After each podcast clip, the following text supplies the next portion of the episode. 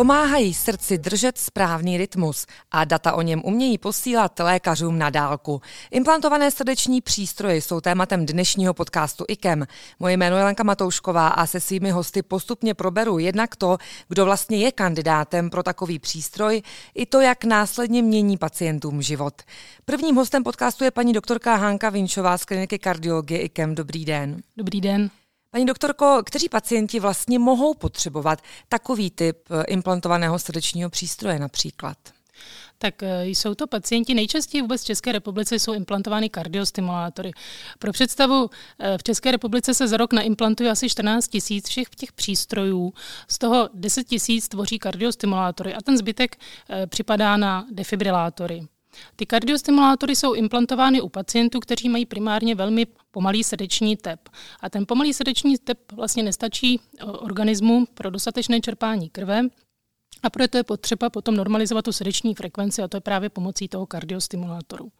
Ty defibrilátory jsou přístroje, které umějí, vlastně sledují celou dobu ten srdeční rytmus a umějí rozpoznat tu život ohrožující takzvanou maligní arytmii. Ty maligní arytmie jsou buď fibrilace komor nebo komorové tachykardie. A pokud ten přístroj tu arytmii rozpozná, tak potom může takzvanou rychlou stimulací, takzvanou antitachykardickou stimulací nebo přímo výbojem tu arytmii přerušit a vlastně v tu chvíli zachránit pacientovi život. Když zůstaneme u toho kardiostimulátoru a podrobněji bychom se řekli něco o těch diagnózách toho pomalého tepu, jak jste zmiňovala, tak kteří pacienti to jsou, s jakými diagnózami? Konkrétně? Tak eh, nejčastěji jsou implantováni pacienti nebo posílání k nám pacienti, kteří mají takzvanou AV blokádu, což je blokáda v srdci mezi síněmi a komorami, kdy vlastně ten srdeční vzruch se nepřenáší ze síní na komory a ta výsledná srdeční frekvence může být například 30 za minutu, přitom eh, zdravé srdce potřebuje ten tep minimálně dvojnásobný. Tou druhou nejčastější poruchou nebo chorobou je vlastně takzvaná porucha eh, funkce sinusového uzlu, kdy dochází k pomalé tvorbě toho srdečního vzruchu v srdci a opět výsledkem je zase výrazně pomalá srdeční frekvence. To může být v klidu a u části pacientů při zátěži. A teď, když přejdeme k, tedy k defibrilátoru, tak eh, tam se bavíme o které, kterých onemocněních? Tak eh, také záleží těch onemocnění, těch arytmí obecně je velmi mnoho, jak těch tachyarytmí. A ten přístroj je, je indikován u pacientů, kteří mají vysoké riziko tzv. té maligní komorové arytmie nebo fibrilace komor. A tam je to potom metodou volby. To jsou buď nemocní, kteří už prodělali oběhovou zástavu na podkladě té fibrilace komor nebo komorové tachykardie, anebo jsou to nemocní, u kterých víme, že to riziko vzniku té maligní arytmie je velice vysoké. To jsou především nemocní po infarktu myokardu, který, mají, který mají výrazně postiženou funkci té levé komory srdeční. A u těchto pacientů opět metoda volby. Nejčastěji jsou u nás implantováni pacienti z takzvané té primární profilaxe, to znamená, že my víme, že ty pacienti mají třeba potom infarktu myokardu nebo při v případě nějakých závažných kardiomyopatích velice postiženou tu levou komoru a to riziko u nich je velmi vysoké. Potom je to metoda volby a léky v tomto případě nejsou indikovány. My jsme tady mm, rozdělili ty přístroje podle získa toho typu léčby a typu choroby, ale liší se třeba uh, nějak ještě ty kategorie v rámci třeba kardiostimulátorů, je více typů, je více typů defibrilátorů. Pokud ano, tak o jaké niance jde, v čem jsou třeba uh, ty metody nebo ty typy přístrojů jiné? Ano, ty přístroje se liší, liší se svou složitostí. Uh, máme pacemakery i defibrilátory jednodutinové, dvoudutinové a potom takzvané biventrikulární. Eh, potom u těch defibrilátorů máme i takzvaný eh, podkožní defibrilátory. To je třeba u pacientů, kdy není možno zavést ten přístroj eh, do cévního řečiště. To jsou právě rizikoví pacienti třeba z důvodu infekce nebo tam hrozí riziko poškození té elektrody nebo jsou to i pacienti, eh, kteří víme, že ten přístroj budou mít dlouhá léta, mladí pacienti a u těch je potom s výhodou použít takzvaný subkutální defibrilátor. To je přístroj, který se, eh, která ta elektroda vlastně se neimplantuje do přes cévní řečiště, ale implantuje se na hrudní nebo do podkoží na hrudní kost a ten přístroj je implantován na vlastně do oblasti levé straně hrudníku na bok, tam je do podkoží a ta elektroda je tunelována potom podkoží k tomu přístroji. Jinak z těch přístrojů, z těch kardiostimulátorů vždycky volíme eh, podle, toho, podle typu onemocnění. Třeba ty jednoduché, jednodutinové kardiostimulátory jsou indikovány u pacientů, kteří, kteří mají například fibrilaci síní, arytmy v síních a pomalou srdeční frekvenci a u těch potom se zavádí jedna elektroda, ta je zaváděna na septum pravé komory, Potom ty dvoudutinové kardiostimulátory jsou tak, že se zavádí jedna elektroda ouško pravé síně a ta eh, komorová elektroda opět do pravé komory. A pak jsou ty tak nejsložitější, ty biventrikulární přístroje. Tam je zaváděna ještě jedna, ta třetí elektroda a ta elektroda je vlastně zaváděna na eh, levou nebo boční stěnu srdce a je zaváděna do velké žíly, která vede okolo, která vede okolo srdce. S tím, že potom, když jsou tyto elektrony naimplantovány, tak eh, to, to, ta stimulace z levé i pravé strany umožňuje tomu srdci zlepšení té srdeční kontrakce a zlepšení i těch symptomů toho srdečního selhávání. Ta samotná implantace těchto přístrojů liší se v tom v té náročnosti, v tom postupu e, nějak zásadně tyto, tyto typy kardiostimulátor, defibrilátor, nebo je to z hlediska toho té operace třeba e, to není tolik rozdílné? Tak obecně implantace kardiostimulátorů, defibrilátorů jsou obdobné. Tam se to liší spíš podle toho, jestli teda implantujeme ten jednodutinový, dvoudutinový nebo ten biventrikulární přístroj. Ta doba toho výkonu je většinou od půl hodiny až do hodiny a půl podle právě toho typu toho přístroje, který, který implantujeme. Jak se tomu staví samotní pacienti před výkonem? Zajímá mě, jestli třeba uh, snadno souhlasí s tím, že to je pro ně nejlepší možná léčba, nebo třeba mají nějaké obavy, možná někoho napadne, že přeci jenom je to cizí předmět v těle, tak řešíte s nimi tyto otázky? Tak eh, pacienti jsou různí. Samozřejmě někteří, některým pacientům, kterým je výrazně špatně, například u těch pacientů, kteří mají výrazně pomalý tep, může docházet až motání hlavy, výraznému zadýchávání, někdy mají i eh, omdlívají, eh, takže jsou, můžou mít třeba nějaká závažné poranění, takže ty pacienti to sami vnímají, že to je něco, co by jim mohlo pomoci. A tam většinou problém nebývá. U těch defibrilátorů Především z té primární prevence někdy pro ty pacienty je to složitější přijmout tu skutečnost, že vlastně uh, oni se třeba cítí dobře nebo neměli nějaké závažnější problémy, tak potom u těchto pacientů někdy bývá složitější, ale pokud jim tu situaci vysvětlíme, tak většinou s tím většina pacientů problém nemá. Eh, mají od vás nějaké zvláštní pokyny před výkonem? Musí se nějak speciálně připravit na toto? Eh, no tak všechny pacienty poučujeme. Většinou ta eh, doba té hospitalizace, jako těch akutních, tak i těch plánovaných výkonů je okolo dvou dní. Ty pacienti, když přichází do nemocnice, tak, nebo před tím výkonem musí být nějakou dobu nalačno, nesmí užívat krátce předtím nebo těsně předtím užít třeba léky na ředění krve, takže o tom je poučujeme. A do, potom, po tom výkonu musí dodržovat klid na lůžku do druhého dne a potom se zkontroluje ten přístroj a je rána a pokud je, všechno v pořádku, tak ty pacienti mohou odcházet domů. Co mohou čekat bezprostředně po operaci právě během těch dvou dnů hospitalizace, co do nějakých jejich třeba pocitů, které by je možná mohly překvapit, jestli takové jsou, nějaké opravdu ten dopad, ten zdravotní stav a pak z hlediska toho sledování, co je pro vás jako pro lékaře důležité bezprostředně po operaci eh, během té hospitalizace opravdu jak sledovat, co vás zajímá. Tak určitě je důležité, aby ty pacienti spolupracovali, věděli, do čeho jdou, takže se snažíme poučovat dopředu. Samozřejmě během toho výkonu mají informace. Ten samotný výkon probíhá v lokálním znecitlivění, tam se dá eh, znecitlivující látka do podkoží, plus ty pacienti dostávají léky na bolest a na sklid uklidnění, ale komunikují s námi. Není to jako, že by ty pacienti byli v narkóze, takže jsou ovšem informováni a e, důležité potom výkonu je hlavně, aby dodržovali ten léčebný režim, e, aby do druhého dne vydrželi ležet a nezvedali tu končetinu, na které většinou to na levé straně, tu levou horní končetinu a nezatěžovali ji.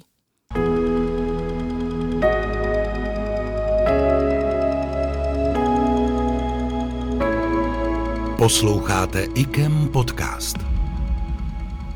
Pro pacienta to ovšem operací nekončí. O tom, co čeká pacienty dál, třeba při kontrolách v arytmologických ambulancích kliniky kardiologie, řekne víc paní doktorka Markéta Segeťová. Dobrý den i vám. Dobrý den. Paní doktorko, liší se hodně ten pooperační scénář podle typu přístroje? Ten uh, těsný pooperační scénář je plus minus stejný. U pacientů uh, vyžadujeme klid na lůžku do druhého dne, jak jsme ji slyšeli, následně tedy kontrola přístroje a pokud je všechno v pořádku, pak jsou pacienti propouštěni do domácí péče. E, následující týden prosíme pacienty, aby neřídili motorová vozidla u všech typů přístrojů. Pokud mají implantovaný eh, kardiostimulátor, pak dále už můžou bez problémů řídit. Pokud mají ale implantovaný defibrilátor, tak je prosíme, aby neřídili celý měsíc. Eh, dále je prosíme, a to je stejné u všech typů kardiostimulátorů, aby do první ambulantní kontroly toho přístroje, což je přibližně za 4 až 6 týdnů po implantaci, nezvedali ruku, většinou je to tedy levá, protože ten přístroj se většinou implantuje na levou stranu, nezvedali ji nad horizontálu, nevěšeli záclony, nemusí luxovat, což většinou s úsměvem přijímají muži tuto informaci, aby právě šetřili tu paži na straně toho implantovaného přístroje. S čím tedy odchází pacient s kardiostimulátorem? Konkrétně, jaká další doporučení on získává? Ano, takže všichni pacienti u nás dostávají informační brožurku, ať už se to týká implantace kardiostimulátoru, defibrilátoru, anebo takzvaného biventrikulárního přístroje, což je ten nejsložitější přístroj, eh, dostávají, a to je důležité, eh, mezinárodní průkazku o, eh, o tom přístroji, kde je napsána vlastně Eh, identifikace toho přístroje, tedy přesný název, firma, výrobní číslo, stejně tak i elektrod a stejně tak je tam zapsáno eh, jméno pacienta, datum implantace a jeho ošetřující arytmolog nebo lékař, který přístroj implantoval. Což je uh, potom pro běžný život velmi důležité. Pacienti by tuto průkazku měli nosit v peněžence vedle svého občanského průkazu a mít ji neustále při sobě. Proč je to důležité? Je to důležité například u uh, autohavárií, kdy záchranná služba by měla u pacienta tuto průkazku najít. Je to důležité na letištích, jak si asi budeme za chvilku říkat. Uh, je, to, je to důležité i pro uh, běžný život na dovole nebo na ambasádách, pokud pacienti mají navštívit ambasády a podobně. Tam, kde dochází k, ke kontrole k detek, detektorem kovů.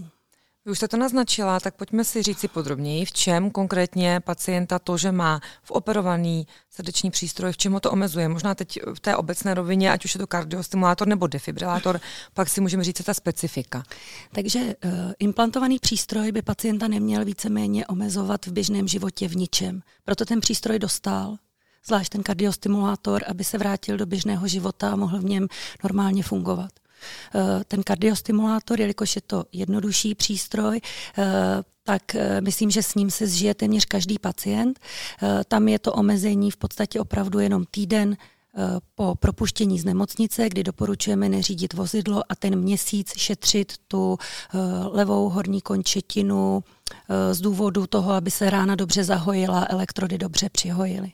Následně, pokud je všechno v pořádku, což zjistíme na té první ambulantní kontrole, eh, rána je zhojená, eh, parametry přístroje jsou v pořádku, tak pacient může v běžném životě používat všechny přístroje v domácnosti, může používat mikrovlnou troubu, může používat mobilní telefon, akorát doporučujeme, aby ho nosil na druhé straně, než má ten přístroj, to znamená nenosit ho v náprstní kapsičce vlevo, pokud mám vlevo přístroj.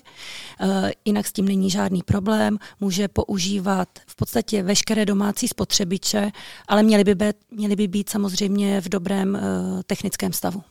A třeba to letiště, ta situace té kontroly? Pokud se dostane na letiště, tak tam pacient s kardiostimulátorem nebo s defibrilátorem právě má tu mezinárodní průkazku, On to oznámí, nevstoupí do detektoru kovu ani na té ambasádě, ani na letišti a tou průkazkou se prokáže, že má tento přístroj.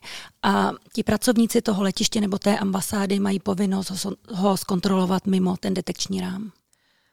Jinak tedy pacient s kardiostimulátorem dá se říci, že v běžném životě nějak nezaznamená jeho činnost, nebo může ne. si ho uvědomit takzvaně? Myslím si, myslím si že pokud, pokud uh, pacient uh, chodí na pravidelné kontroly, ten přístroj je pravidelně kontrolován a funguje správně, tak pacienti s ním nemají žádné problémy.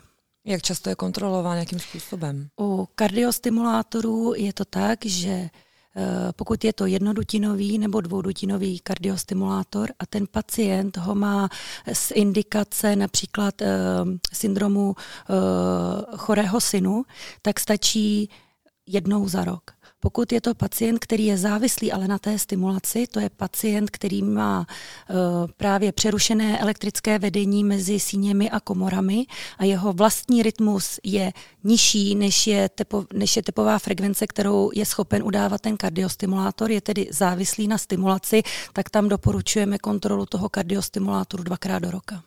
Může se tam objevit nějaký specifický problém nebo častý problém a pokud ano, tak je to něco, co zaznamená spíše ten lékař na základě těch eh, dát kontroly nebo něco, co třeba může spozorovat sám pacient a ví, že by v ten moment měl kontaktovat lékaře. Jsou takové situace? Eh, jsou většinu situací zjistí lékař právě při té ambulantní kontrole, takzvanou interrogací toho přístroje.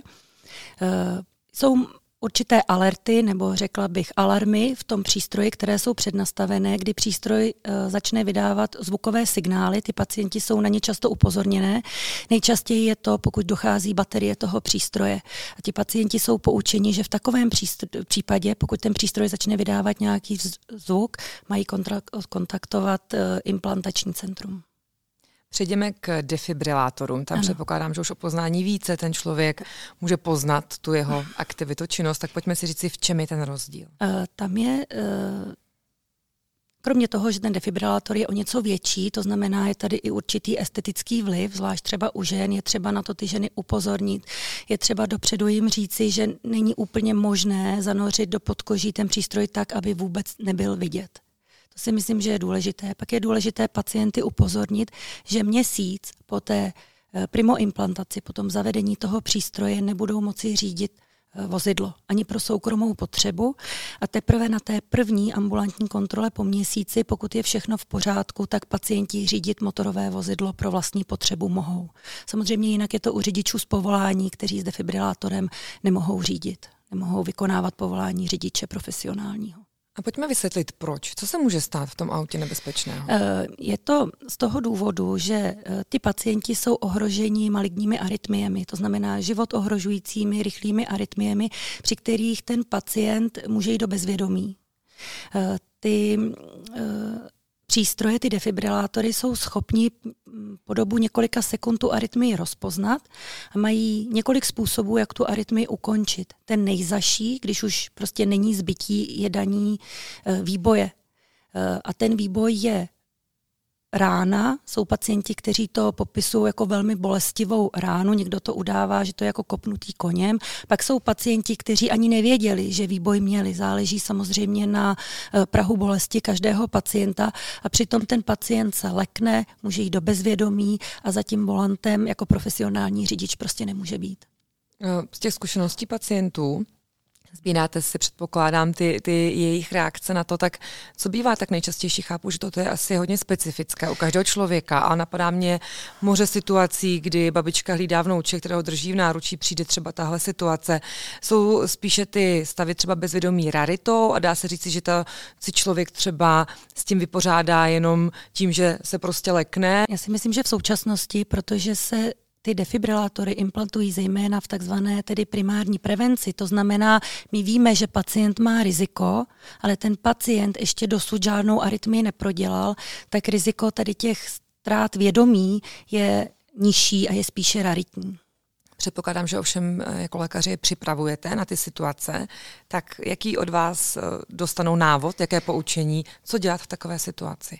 Ti pacienti vnímají, že jim není dobře, že se jim začne motat hlava, může jim začít rychle bušit srdce a může jim být na omdlení. To je právě ta arytmie a ta chvilinka, než ten přístroj zareaguje. Tam doporučujeme, aby si pacienti sedli nebo nejlépe lehli a prostě vyčkali, co se bude dít, protože velmi často ten přístroj je schopen ukončit tu arytmii bez nutnosti výboje. Pokud ten výboj přijde, tak ten přístroj v tu chvíli v podstatě udělá to, co by udělala záchranná služba, která by dojela k tomu pacientovi, ale udělá to eh, s mnohem menší energií, než by udělala ta záchranná služba zevním defibrilátorem a zachrání v tu chvíli pacientovi život. Pokud je pacientovi po výboji dobře, což je ve velké většině případů, tak v podstatě se nic neděje a ten přístroj dělá, co má, proto ho dostal. Pokud ale pacientovi i po tom výboji není dobře, nebo pokud, nedej bože, dostane těch výbojů několik, pak je nutné, aby kontaktoval implantační centrum a je potřeba toho pacienta vyšetřit v nemocnici. Takže se dá říci, že dokáže s nějakým předstihem odhadnout tu blížící se situaci? Většinou, ale ne po každé.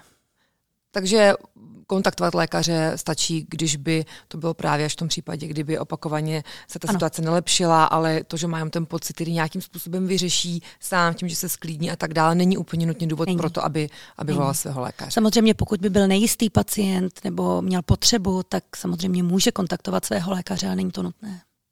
Jak často jsou sledováni pacienti s defibrilátory? Je to něčem jiné než u těch s kardiostimulátorem? Eh, v současnosti je to jiné v tom, že ty pacienti, pokud mají jednodutinový nebo dvoudutinový defibrilátor, tak jsou sledováni eh, jednou za rok lékařem, jednou za půl roku eh, je děláme takzvanou technickou kontrolu, kdy u nás v nemocnici máme výraznou podporu takzvaných bioinženýrů, kteří jsou naprosto eh, vyškoleni a schopni zkontrolovat ty technické parametry toho přístroje. A to je zejména u pacientů, kteří mají ten defibrilátor v primární prevenci. Pokud jsou to pacienti, kteří mají defibrilátor buď to ze sekundární prevence, anebo pacienti, kteří mají takzvaný biventrikulární defibrilátor, to znamená pacienti, kteří potřebují kromě té funkce ukončení těch arytmí ještě určit, určitou stimulaci a řešení srdečního selhání, tak ty jsou kontrolováni lékařem každých půl roku. A která skupina je nejpočetnější. Právě tady v IKEM jsou to spíše ti, eh, co mají opravdu ano, v, té prima, v té primární prevenci. To... Musíme počítat s tím, že IKEM je transplantační centrum a je tady velká skupina pacientů se srdečním selháním, větší než ve většině ostatních nemocnic a proto je tady velká skupina pacientů právě s biventrikulárními přístroji, ať už kardiostimulátory anebo defibrilátory. Eh, co nejvíce zajímá samotné pacienty při odchodu z nemocnice nebo při kontrolách v ambulancích? Eh, jaké nejčastější dotazy mývají o tom svém životě s přístrojem? Tak eh, musím říct, že více se ptají muži, protože si myslím, že je trápí to řízení motorového vozidla. Nejhorší je, pokud pacient dopředu o této informaci neví protože jsou to i starší pacienti, kteří jsou někdy na tom motorovém vozidle závislí a je třeba jim to vysvětlit, že to ve většině případů opravdu eh, ten zákaz toho řízení trvá pouze měsíc a pak pouze, pokud by dostali výboj pro arytmii, tak eh, nedoporučujeme řídit vozidlo po, po dobu třech měsíců, pak se ten přístroj znovu zkontroluje a pokud je vše v pořádku, tak opět ten pacient může řídit motorové vozidlo pro vlastní potřebu. Potom jsou to domácí kutilové, kteří eh, se nás ptají, zda mohou dělat různé své zájmy a profese, kde eh, zakazujeme nebo nedoporučujeme sváření elektrickým obloukem a nedoporučujeme řezání motorovou pilou, eh, kdy může dojít i k mechanickému poškození toho přístroje. Eh, dále by se měli pacienti s těmi přístroji, s defibrilátory, ale i s kardiostimulátory vyhnout, vyhnout eh, eh, magnetickému poli, aby nedošlo k nějaké elektromagnetické interferenci. V současné době se implantují i takzvané MRI kompatibilní přístroje, kdy pacienti mohou podstoupit magnetickou rezonanci, byť mají kardiostimulátor nebo defibrilátor. E, nicméně je to, bavíme se řádu o posledních třech letech, kdy se tyto přístroje implantují. Ale i u těchto pacientů musíme být opatrní před vstupem do magnetické rezonance a ten přístroj se musí speciálně nastavit a zkontrolovat před vstupem do toho magnetu, do té magnetické rezonance a stejně tak se musí upravit jeho programace po eh, odchodu nebo po skončení toho vyšetření. Takže v současnosti už to není striktně, že magnetická rezonance není možná. U některých vybraných pacientů s vybranými přístroji možná je, ale je to třeba dělat ve zkušeném centru, který, který, kdy Eh, ti zaměstnanci toho centra si s tímto poradí. To je tedy, řekněme, částečné omezení v případě těch eh, diagnostických metod. Je tam ještě nějaké další omezení? Třeba mě napadá sport. Může člověk eh, dělat sport na nějaké, nechci říct úplně vrcholové úrovni, ale třeba více intenzivní úrovni? Tak sport rekreační může, vrcholový sport určitě nedoporučujeme s těmito přístroji. A pak jsou pacienti, u kterých jim to vysvětlíte a víte, že stejně budou jezdit na tom kole. Jsou to určité diagnózy, kdy ty pacienti jsou ohroženi uh, náhlou smrtí, jsou ohroženi uh, fibrilací komor nebo komorovou tachykardií, ale to znamená, jsou zajištěni defibrilátorem, ale jinak v běžném životě jim nic není. A u těchto pacientů se domlouváme na různé monitoraci srdeční frekvence. Ten přístroj eh, nebo léčba toho přístroje je nastavena od určité tepové frekvence. To je, jedna, to je jeden z diskriminačních faktorů eh, pro ten přístroj, kdy eh, ví, že má léčit my jsme schopni tuto diskriminační, toto diskriminační kritérium upravit podle diagnózy pacienta, podle potřeb pacienta, tak aby byl chráněn, ale aby ho to neomezovalo v tom sportu. Takže konkrétně mám pána, který jezdí na kole neustále a ví, že, má, eh, že přístroj začne léčit od tepu 185 za minutu a on si monitoruje tepovou frekvenci během té zátěže, aby se nedostal na tu tepovou frekvenci 180 nebo 185, kdy ví, že přístroj by to mohl vyhodnotit jako komorovou arytmii, byť není, a mohl by dostat takzvaný neadekvátní výboj. Vy jste v případě těch možných diagnostických metod zmiňovala, řekněme, ten určitý posup, posun, vývoj v čase, že něco, co už dříve nebylo možné vůbec, dnes částečně možné je. Jsou tam nějaké další trendy, které lze čekat nějaký vývoj z hlediska třeba možnosti sledování těchto pacientů, péče o ně, sbírání dat na dálku, nevím, čehokoliv? Určitě ano. V současné době se rozvíjí obor dálkové monitorace. To znamená, že pacient dostane takový speciální přístroj, vypadá to jako telefon, který si nechá u hlavy postele v ložnici a ten přístroj nám pravidelně odesílá informace, které sbírá z toho většinou defibrilátoru, ale někdy to lze i pro kardiostimulátora, odesílá ty data k nám na kliniku, kde jsou vyhodnocena. Tito pacienti, pokud je vše v pořádku, potom eh, v určitých případech mohou mít méně časté kontroly klinické, protože spoustu dat my získáme tou dálkovou monitorací. Stejně tak získáme informace o tom, že je nějaký problém, my pak rovnou pacienta kontaktujeme a snižuje to počet hospitalizací, protože se na ten problém přijde hned v zárodku. Tak doufejme, že takovou pomoc budou lidé potřebovat co nejmíň, ale pokud ano, tak věřím, že i díky tomuto podcastu budou mít menší obavy z neznámého. To byla paní doktorka Markéta Segeťová z kliniky kardiologie IKEM. Děkuji za rozhovor. Děkuji, nashledanou.